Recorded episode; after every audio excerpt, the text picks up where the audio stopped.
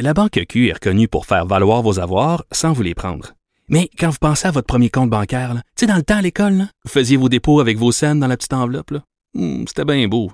Mais avec le temps, à ce compte-là vous a coûté des milliers de dollars en frais, puis vous ne faites pas une scène d'intérêt.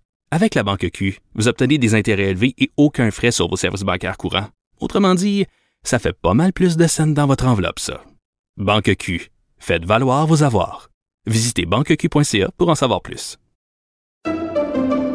Pendant que votre attention est centrée sur vos urgences du matin, vos réunions d'affaires du midi, votre retour à la maison ou votre emploi du soir, celle de Desjardins Entreprises est centrée sur plus de 400 000 entreprises à toute heure du jour. Grâce à notre connaissance des secteurs d'activité et à notre accompagnement spécialisé, nous aidons les entrepreneurs à relever chaque défi pour qu'ils puissent rester centrés sur ce qui compte, le développement de leur entreprise. Un adolescent de 17 ans poignardé. Une autre femme assassinée. Il est visé par des allégations d'inconduite sexuelle. Les formations politiques s'arrachent le vote des familles. Comment faire fructifier votre argent sans risque? Savoir et comprendre les plus récentes nouvelles qui nous touchent. Tout savoir en 24 minutes. Avec Alexandre Morin-Villouellette et Mario Dumont. En manchette dans cet épisode, une évaluation psychiatrique requise pour le chauffeur de bus responsable de la tragédie de Laval. Le juge Rouleau donne raison au gouvernement au sujet de l'utilisation des mesures d'urgence. La Chine a délibérément interféré dans les élections de 2021 selon les services de renseignement du Canada et les cinq policiers accusés de la mort de Tyre Nichols aux États-Unis plaident non coupables. Tout savoir en 24 minutes. Tout savoir en 24 minutes. Bienvenue à Tout savoir en 24 minutes. Bonjour Mario. Bonjour. Alors, c'est requis désormais une évaluation psychiatrique dans le cas de la tragédie de Laval et du chauffeur qui a embouti cette garderie pour savoir s'il peut être tenu criminellement non responsable ou responsable des actes qui lui sont reprochés parce qu'il a eu un comportement qui est qualifié d'erratique, instable depuis euh, son arrestation parce qu'au départ, on se souviendra, il a embouti la garderie volontairement semble-t-il, puis c'est dénudé. déjà geste complètement euh, inexplicable et débile. là. Geste inexplicable d'ailleurs. Sa famille, son entourage, des gens qui ont parlé dans les médias, qui le connaissent depuis Même longtemps. hier, la qui- presse parlait qu'il devait se marier dans un mois. Euh, les gens autour comprennent rien. Il y a personne, personne qui sait ce qui a poussé ce père de deux enfants qui allait se marier justement à commettre un tel acte et par la suite, comme je dis, il s'est dénudé. Il a fallu qu'il soit maîtrisé en, parce qu'il a attaqué des voisins, des parents qui sont qui ont été les premiers à intervenir sur les lieux à ce moment-là et donc ah Mais il y a un des voisins, lui, qui a l'impression qu'il voulait continuer son carnage, là, que si on l'avait laissé aller, il aurait peut-être blessé d'autres enfants. Il on sait jamais, on l'a pas laissé faire, mais on, c'est toujours, toujours des si. Mais il y a un des voisins, ou un des, des, des ceux qui est intervenu, qui dit, non, j'avais l'impression qu'il voulait continuer le carnage qui avait commencé avec son autobus. Oui, absolument. Et même lors de sa première comparution, Mario, on apprend qu'il serait devenu agressif, aurait frappé un policier tout en tentant de lui voler son téléphone, semble-t-il, lors de sa première comparution. Donc, ça explique qu'on demande justement cette évaluation psychologique. C'est certain, c'est vraiment un cas dans lequel on a plus de questions que de réponses. Experts se posent des questions, l'entourage se pose des questions, puis on peut assumer que le Québec en- au grand complet se pose des questions aussi, Mario, puis veut savoir le fond Ouais. de cette histoire. À suivre. C'est aujourd'hui que la commission sur les euh, pour sur la requête de la loi sur les mesures d'urgence du juge Rouleau, Paul Rouleau, remettait ses conclusions aujourd'hui. Volumineux rapport, Mario, je pense que c'est un terme qu'on peut utiliser pour un rapport qui fait 2320 pages. Ouais. Et- Dont une partie, c'est quand même, on relate les, les témoignages, là. Donc, c'est, quand même, c'est quoi, 70 personnes qui ont témoigné. euh, Certains plus- témoignages plus éclectiques que d'autres. On se souviendra du leader des Farfadas qui est allé témoigner aussi. Hey, à la pas du seul témoignage qui a été fait complètement en français. C'est vrai? Est-ce que c'est le seul? Le seul, le seul et unique sur 70 dans un pays bilingue comme le Canada, grâce à Steve l'artiste charlant. On le salue. Il y a eu un témoignage en français. Voilà. Et donc, Paul Rouleau a jugé que le gouvernement avait raison d'utiliser finalement la loi sur les mesures d'urgence, même si ils disent quand il dit quand même que c'est avec réticence qu'il leur euh, qui souligne leur droit de faire ça en disant que le gouvernement du Canada ne devrait pas avoir à prendre cette loi-là pour gérer des crises comme celle-là. Là. Vraiment, c'est censé être la mesure il d'urgence. dit dans ce cas-ci, le- le- c'est l'incompétence un peu, le fédéralisme qui a pas fonctionné, donc les mauvais liens entre la province de l'Ontario, le fédéral, la ville d'Ottawa, les corps policiers. Ouais, il dit l'échec du fédéralisme. là, C'est Ouais, utilise cette expression-là, mais en fait, quand tu lis ça, l'échec du fédéralisme, c'est plus l'espèce de, de cafouillage dans les communications et la coordination des actions entre des gens qui auraient dû travailler pour un même objectif, là, garder la, la circulation fluide dans la ville d'Ottawa, empêcher que des gens s'installent. Et dit, une fois, une fois ces gens-là installés, une fois le bordel créé, la loi était devenue nécessaire. C'est Ouais. un peu comme ça qu'il l'amène. Surtout qu'il y avait une montée quand même là de termes agressifs utilisés entre les occupants d'Ottawa. On parle entre autres mais de Canada Unity, un des groupes organisateurs de toute cette manifestation-là, qui avait un protocole d'entente qui visait, selon eux, à renverser le gouvernement avec l'aide de la gouverneure générale et du président du Sénat. Parlait d'une prise de pouvoir également. Il y a également des discours en ligne sur la tenue d'un procès de Nuremberg 2.0, là, fameux procès fantasme qui est souvent énoncé par les mouvements complotistes où on va juger les gouvernements, les journalistes, les politiciens dans un beau grand procès qui rappellerait celui de l'Allemagne nazie. tous ceux qui nous ont menti en inventant une pandémie, là, Exactement. et en donc- un vaccin. Ouais. Et après ça, on a découvert, on se souviendra, à Coutts, en Alberta, la- une cache d'armes et de munitions. Alors, on avait peur vraiment qu'il y ait un débordement de violence. Et donc, même si on a utilisé l'état d'urgence et que c'est une grosse mesure, là, on parle souvent du bazooka pour tuer une mouche, mais au final, c'est pas parce que on a évité des débordements de violence que c'était pas justifié de l'utiliser. Donc, finalement, on donne raison au gouvernement de Justin Trudeau. Et je peux te dire, Mario, pour euh, visiter certains sites complotistes et certains blogs, que les gens sont pas très contents de cette Non, je crois décision. ça. Mais par contre, euh, la plupart croyaient même pas au processus, là, même si c'est un processus qui a été bien fait. On comprend que Justin Trudeau, comme moi, je, je lisais le rapport, je dis, OK, il l'a échappé belle. C'est comme si c'est, le, le- le mot le plus juste, c'est le juge a laissé le bénéfice du doute, de l'appréciation de la situation. Le juge a laissé le bénéfice du doute euh, au gouvernement. Et Justin Trudeau s'en, s'en sort correctement sur, euh, sur celle-là. Euh, bon, et pour le reste, tu sais, c'est... Pour l'Ontario, honnêtement, et pour Doug Ford, c'est quand même très accablant. bon. ouais, ouais, ouais. Ben, c'est parce que je pense que le juge a pas aimé. Doug Ford n'a pas collaboré avec Justin Trudeau quand c'était le temps de nettoyer la ville d'Ottawa. Puis ensuite, Doug Ford n'a pas contribué, a pas collaboré, pardon, avec le juge Rouleau quand est venu le temps de faire la commission. Ouais, il refusait d'aller témoigner. Voilà. Puis je pense que ça a été compliqué d'avoir certains documents de l'Ontario. C'est comme si l'Ontario avait... Il y a un ordre qui était donné de pas collaborer exagérément, mettons, avec le juge Rouleau. Donc, En bon ça- québécois, ils ont boqué le système. tout le long. Tout le long, parce que Doug Ford avait une partie, lui était en élection durant l'année 2022, et il y avait une partie de son militantisme ou de son électorat qui était euh, contre les mesures sanitaires. Ils voulaient pas Quelques- se les mettre à dos, donc. C'est ça. Quelques-uns probablement qui étaient avec les camionneurs, soit euh, carrément avec les camionneurs ou en support aux camionneurs à distance, et ils voulaient pas se les mettre à dos tout simplement. Actualité. Tout savoir en 24 minutes.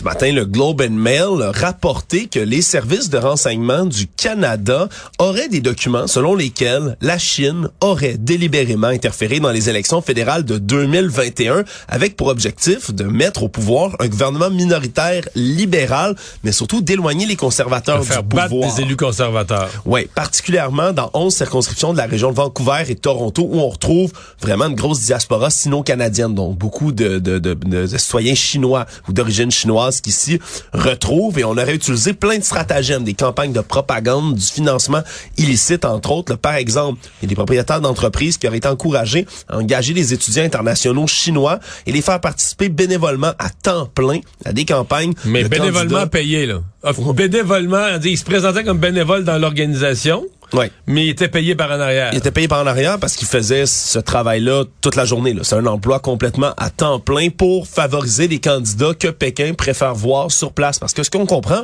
c'est que les conservateurs, comme ils ont une ligne un peu plus dure avec la Chine, avec le régime de Pékin, eh bien, on veut pas les voir au pouvoir du côté euh, de la Chine. Et donc, c'est pas très beau pour Justin Trudeau quand même de voir aujourd'hui. euh, c'est deux nouvelles consécutives, mais autant le rapport du juge Rouleau était une excellente nouvelle pour Monsieur Monsieur Trudeau qui fait un soupir de soulagement. Tu sais, j'aurais pas de blâme pour le recours aux mesures d'urgence. Autant cette une et pour les gens qui l'ont pas vu, peut-être vous pouvez la trouver sur les réseaux sociaux. Le Globe a fait une c'est comme une une spéciale, une grosse une, mais avec une seule nouvelle centrale, comme pour montrer que c'est une, c'est une bombe. Là, ça a son effet. Tu regardes la une, tu dis OK. Et il parle d'ingérence. Et là, on n'est plus. Parce qu'il y avait eu des, des allégations bon, d'ingérence plus indirecte. M. Trudeau avait dit Ouais, ça n'a pas changé le résultat des élections. Là, ce que le CRS a en main, Euh, et probablement que Justin Trudeau le savait, qu'il a jamais voulu nous le dire. Euh, mais c'est vraiment des preuves d'ingérence beaucoup plus directes, là, beaucoup plus dans l'élection, avec des objectifs précis, des comtés, euh, une préférence pour un gouvernement libéral minoritaire. Des tactiques aussi un- employées des sur tactiques, un parti à défaire, le parti conservateur. Et là, les conservateurs, je voyais cet après-midi, les conservateurs ont l'air à parler plus concrètement de huit circonscriptions où ils considèrent que c'est... Euh, Est-ce que c'est juste ça, on ne le saura jamais, mais où l'influence de la Chine, les actions de la Chine ont contribué à faire battre leurs candidats. Dans certains cas, même dans quelques cas, des députés sortants, des députés conservateurs qui avaient déjà fait un mandat, deux mandats et qui ont été battus dans cette élection-ci. Oui, on a entendu tout à l'heure là au point de presse de Justin Trudeau justement qui répondait à ça à la commission rouleau. Question euh, fort euh, astucieuse de nos collègues Raymond Fignon qui posait la question suivante. Mon Dieu, comment ça se fait que des documents des services canadiens de renseignement Secret. secrets ont filtré comme ça? On peut se rendre dans les mains d'un journal, on peut se rendre dans les et- mains et du la public. réponse facile, la première réponse à laquelle on pense, c'est que si des gens au SCRS, assez haut placés pour avoir accès à des documents confidentiels comme ceux-là, les coulent au Globe and Mail, c'est parce qu'ils sont furieux, furax. C'est parce qu'ils se disent, ça n'a pas de bon sens, regarde ce qui arrive au Canada, le gouvernement fait rien. C'est généralement ça. là. Quand des documents coulent, c'est parce que des gens à l'interne sont outrés, ulcérés de dire, regarde là, moi j'ai ça entre les mains, ça- je l'ai remis aux autorités compétentes, ils font rien. Donc la seule chose qui me reste là, je l'envoyer dans la population générale. J'appelle ça larguer une bombe. Là. Tu largues une bombe, tu donnes ça au Globe and Mail, ils vont larguer une bombe sur la place publique. Ça va forcer un débat politique, médiatique pendant des jours. Et là, forcer une action. Ouais, on Et peut présumer que c'est pas une demande d'accès à l'information que le Globe and Mail a fait auprès des services de non, renseignement. non, euh, D'après moi, les demandes d'accès à l'information au T'obtiens pas grand-chose. là. Oui, tu vas, tu vas recevoir une réponse plate, je pense bien. On a eu du nouveau aujourd'hui dans le dossier du TGV ou TGF, hein, soit le train grande vitesse ou le train grande fréquence qui va être construit éventuellement entre Québec et Toronto. Et finalement, on a eu une ouverture du côté du ministre fédéral des Transports, Omar Al-Gabra, qui était de passage à Montréal pour un TGV ou que pour certaines sections du trajet de chemin de fer soit en train à grande vitesse. Donc, c'est une bonne nouvelle pour ceux qui le demandent, c'est-à-dire ben, le maire de Québec, Bruno Marchand lui-même, ainsi que la ministre québécoise des Transports, Geneviève Guilbeault, qui se sont positionnés Mais déjà plusieurs autres, là, on a, euh, j'ai parlé ces derniers jours au maire de Laval, en Onde, il y a le, le conseil du patronat. En fait, il y a pas mal de groupes là, qui euh, ont commencé à marteler l'idée, ben, tant qu'à faire quelque chose, allons-y pour la vraie, c'est un vrai moyen de transport, un nouveau genre, euh, Ouais, avec des délais, des, des, des, des temps de, tra- de transport réduits pour vrai. Et qui va donner envie aux gens aussi de l'utiliser, contrairement à d'autres moyens de transport comme l'avion ou la voiture, par exemple. Si Moi, euh, en ce moment, le, le train, ça me prenait trois... Je sais pas combien ça prend de temps en ce moment, en train se rendre jusqu'à Québec, par exemple, mais... Québec, ben, c'est trois heures, c'est trois heures, heures. mais moi, la dernière fois que je l'ai faite, ça en a pris six. Bon. Parce que des fois, c'est peut-être quelque chose qu'il faudrait. Des fois, dans le train, il y a des problèmes. Ah oui. Des fois, ça va pas bien, ouais. Bon. Des fois, il y a des petits, petits, petits retards. Des tout petits retards de, de trois heures, ouais, du ouais, double ouais, de ton trajet. C'était euh, une fin de semaine idyllique que j'avais imaginée avec ma charmante épouse. Et puis... Puis, ben, on s'est dit, on passe en train. On n'amène pas nos autos. On va à Québec. On n'allait pas en périphérie. On restait en ville. Pas de problème, on va Euh, marcher le Ça va être le fun. On va marcher. Puis, on prendra un petit taxi ici et là. Et Qu'est-ce qui est arrivé, Mario? Ben, on doit prendre le train à 7 heures. Finalement, le train est arrivé vers 9h30, 10 heures. Euh, OK. Il y a eu- il y, a eu d'autres ralentissements. Le chemin est arrivé à 1 heure du matin. Mais là, sauf qu'à la gare du Palais à Québec, puis il y a moins de taxis à Québec qu'à Montréal, tu arrives à la gare du Palais en pleine nuit, un train plein de monde. Est-ce que tu penses qu'il y avait assez de taxis? Et ou de Uber? Je ne pense pas, non? Tu ne penses pas. Ça a pris une heure en avoir un. Ah. On est arrivé à une heure à Québec, on est arrivé à notre hôtel à deux heures. Alors, alors, si tu demandes à madame son expérience du train, Je suis certain qu'elle serait encore moins enchantée que toi, Mario. ouais, parce que moi, je finis par prendre les choses avec philosophie et humour. Euh, madame vient Mossad. Ben voilà, Mossad, c'est le mot. Mais si Donc, on- ah non, sérieusement, avec un Je fais TGV, des faces, ça n'a pas d'allure. C'est Ouais. Le genre d'expérience où tu mets un X sur le moyen de transport. D'ailleurs, on retourne plus jamais là en train, oublie-moi, le mets-moi dans le, colonne. le train part avec une prise. T'as une prise contre le train, euh, Mario, on va se le dire. Mais, mais pour vrai, mettons, Un juste... TGV, ça serait 50 minutes. Moi, c'est vraiment ça le comparatif que je voulais faire Montréal Toronto, Québec. Toronto, 2h20. Mais ça, c'est rapide. Puis, puis t'as un, Puis, t'as un puis c'est réel intérêt, 2h20. là. Tu sais, en, en avion, c'est que là, t'arrives à l'aéroport, t'es à l'autre bout du monde, 2h20 de centre-ville à centre-ville. À mon avis, il y a beaucoup. Tu sais, t'a- t'amènerais du monde à Toronto d'un festival montréalais, du monde de Montréal. T'aurais beaucoup plus d'interaction entre les deux villes, probablement, parce que, tu sais, t'as quelque chose de, de rapide. Moi, 2h20, tu vas, tu te rends à Toronto, ça commence à être le Ça fun. commence à être attirant, contrairement Ah ouais. à 5 heures, 5 heures et demie, 6 heures que En ça fait, prend en auto, c'est quand même long. en- ouais, puis en train, présentement, c'est 5 heures et quelque chose. 5 heures et 5, 5 heures et 10. Ça- donne le pas train- plus le goût. TGF, le train à grande fréquence, là, sur un axe, sur un axe comme euh, Montréal-Toronto, quand même, tu sauves une vingtaine de minutes. Donc, c'est... Ce serait pas vraiment plus rapide, Un seulement plus peu, fréquent. mais- Et là, ben il y a beaucoup de voix comme ça qui viennent se ranger derrière cette idée du TGV qui devient de plus en plus attirante et qui a une ouverture finalement du côté d'Ottawa qui au départ là, ne parlait que d'un TGF, mais c'est quand même des bonnes nouvelles aujourd'hui. Tout savoir en 24 minutes.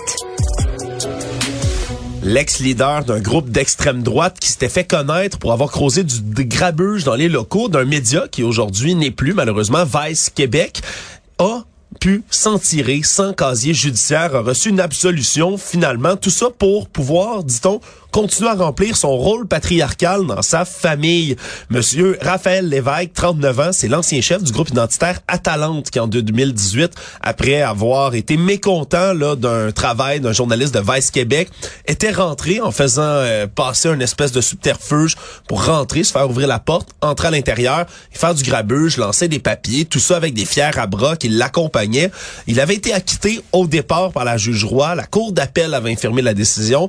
Et là, finalement, comme on avait infirmé la, la décision, était rendu à la sentence et il s'en tire, Mario, avec absolument rien. Il n'y a même pas d'heure de travaux communautaires, même si c'était montré Qu'est-ce que ouvert la juge à a faire. évoqué?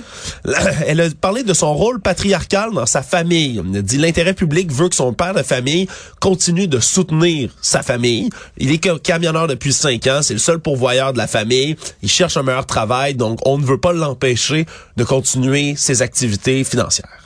C'est ce qu'on a dit, Mario. Parce qu'on veut pas qu'il y ait un dossier criminel qui l'empêcherait comme camionneur de traverser la frontière, par exemple. On veut pas qu'il y ait de dossier criminel, donc tout ce qu'il devra faire, c'est donner un, faire un don de 1000 dollars à Reporters sans frontières, 400 dollars de dédommagement à une journaliste qui avait été affectée par les événements et une probation de 18 mois, Mario. À part ça, c'est tout. Éric Duhem, aujourd'hui, fait une sortie pour demander au gouvernement de Legault de déposer un projet de loi pour plafonner les taxes municipales au niveau de l'inflation. Tout ça pour éviter que certaines villes imposent des hausses abusives, comme c'est le cas actuellement, selon Éric Duhem. On se souviendra qu'hier, la ministre des Affaires municipales, André Laforêt, a annoncé que le gouvernement faisait des vérifications pour une municipalité qui ont augmenté leurs taxes de 2023 de manière assez haute. Merci. On parle parfois la barre des 20% d'augmentation de taxes municipales qui est franchie, Mario. Éric Duhem faisait un tout petit, bout- un petit quand même qu'on l'avait vu faire des sorties comme ça. Est-ce que tu trouves que celle-là est justifiée? Ben, je vais dire une chose. Je vais dire, en fait, je vais dire deux choses. D'abord, je trouve que c'est une très bonne sortie euh, sur ses thèmes, etc. Donc, sur les, taxes municipales. Donc, un thème qui est cher à lui. Mais, il y a un énorme mais. Je considère qu'il reçoit, euh, je regarde aujourd'hui la couverture là-dessus, là, qu'il reçoit, lui qui se plaint des journalistes parfois, là, qui reçoit une, euh, une couverture médiatique très favorable. Parce que moi, je vais dire en toute justice, ce matin, si on se présentait devant Éric Duhem, euh, devant Éric Duhem, on disait, ouais, moi, moi là, j'aurais dit, regarde, c'est bien intéressant ton affaire de taxe municipale, là, mais on en parlera demain. Pour aujourd'hui, il faut parler de M. Coty son candidat. Éric Duhem nous avait dit qu'il présenterait plus des coucous. Il a reconnu, sourire en coin, que dans sa campagne électorale, il y avait des Il y avait eu candidats- quelques-uns il y avait quelques candidats. Mais là, excuse-moi, mais son candidat à l'élection partielle de Saint-Henri-Sainte-Anne a été obligé de fermer. Tu sais, on dit, ah, tu fais le ménage de tes réseaux sociaux. Il est obligé de fermer tous ses comptes, son compte Facebook, etc. euh, parce que c'est un type qui a plus peur des vaccins que de Poutine, qui était pro-Poutine, anti-vaccin, puis... Euh, Ça, ça, c'était pas très beau à voir. je comprends que ce matin, le point de presse n'a pas euh, dévié là-dessus.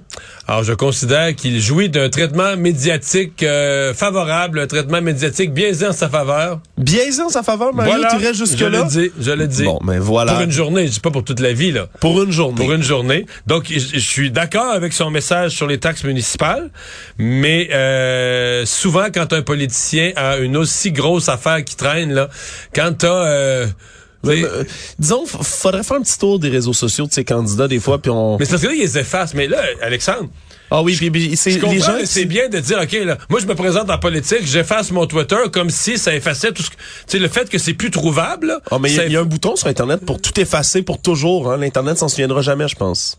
Oh non, non, non, non, non. non, non, mais tu comprends ce que je veux dire? Je veux dire, mais le type, là, euh, c'est pas... C'est quoi ce candidat-là? là? Puis règle générale, les gens qui sont anti-vaccins, Mario, je veux pas généraliser, mais c'est souvent des gens qui sont extrêmement vocaux sur les réseaux sociaux, dans leurs publications et dans leurs Ça semblait être revendications. son cas. Voilà. Puis, je veux dire, si t'es anti-vaccin et pro-Poutine, par des algorithmes, je pourrais presque te dire 27 autres positions bizarres que, tu sais, c'est...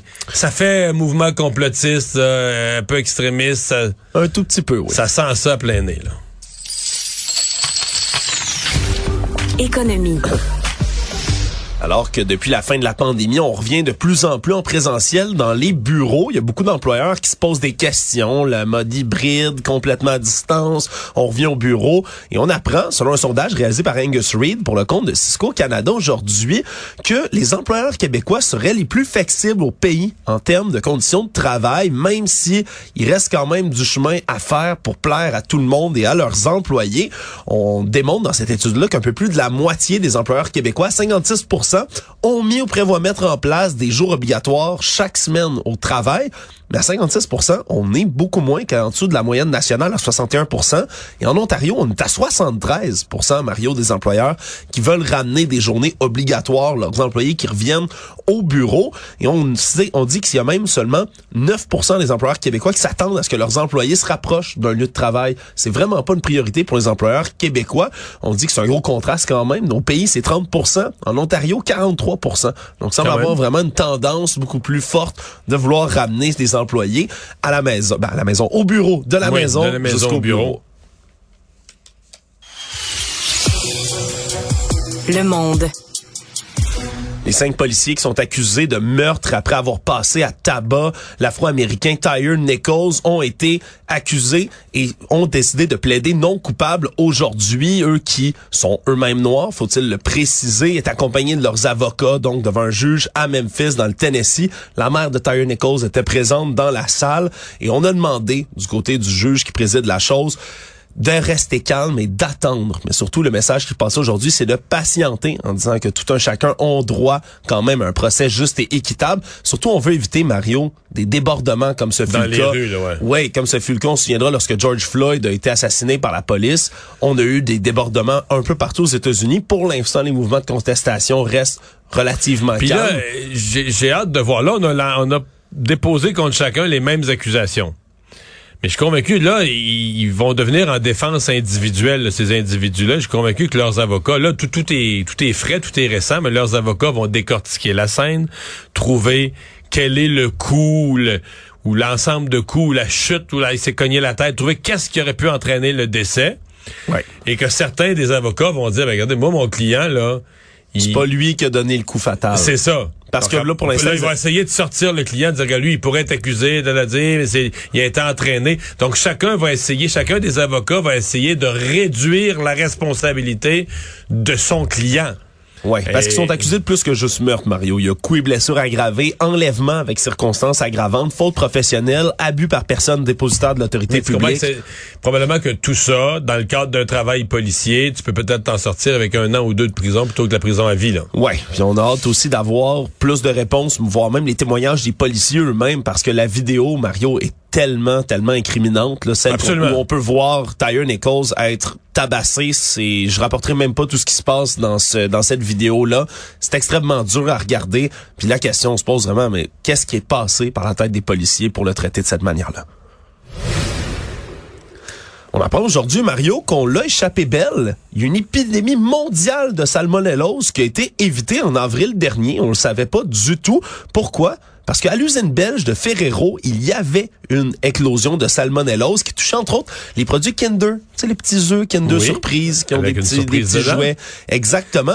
Mais il y avait... J'en achète plus, mais je peux te dire qu'il fut une époque où j'en achetais toutes les fois que j'allais à l'épicerie ou à peu près. Ah oui, pour toi ou pour tes enfants? Non, pas pour moi. Ben, t'aurais pu mieux ça, Mario. Je, Euh, je ça le va, sais point.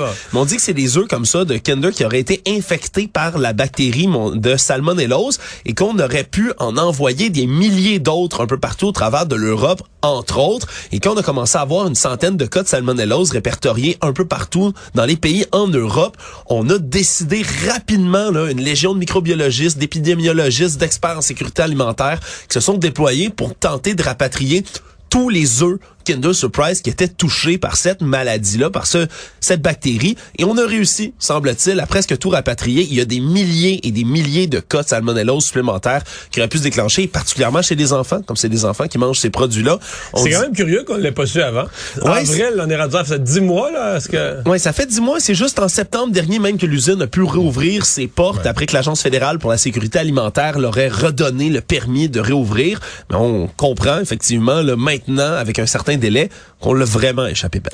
Et moi, la nouvelle internationale qui m'interpelle le plus aujourd'hui, c'est de savoir que chez Fox News, Oui, chez Fox News, le dirigeant Rupert Murdoch, euh, les vedettes de la station, pendant qu'en ondes, officiellement en ondes, il propageait l'idée que Donald Trump s'était fait voler l'élection, amenait des porte-paroles, etc. ouais, posait toutes sortes de doutes, de questions Sur sur le- le, déroulement du vote. Et quand ils s'en parlaient entre eux hors des ondes, ben ils disaient que ça tenait pas debout, puis c'était même dangereux cette euh, ces stratégies-là, puis que Trump était tombé sur la tête, ça avait pas d'allure. C'est sûr que des énormes poursuites d'une compagnie comme Dominion qui font les machines de vote, là, c'est des poursuites presque dans les milliards, si je ne Ouais, m'abuse. ouais, ça force la vérité à sortir. Exact, ça, Ça délie les langues. La, la vérité à sortir. Résumer l'actualité en 24 minutes, c'est mission accomplie.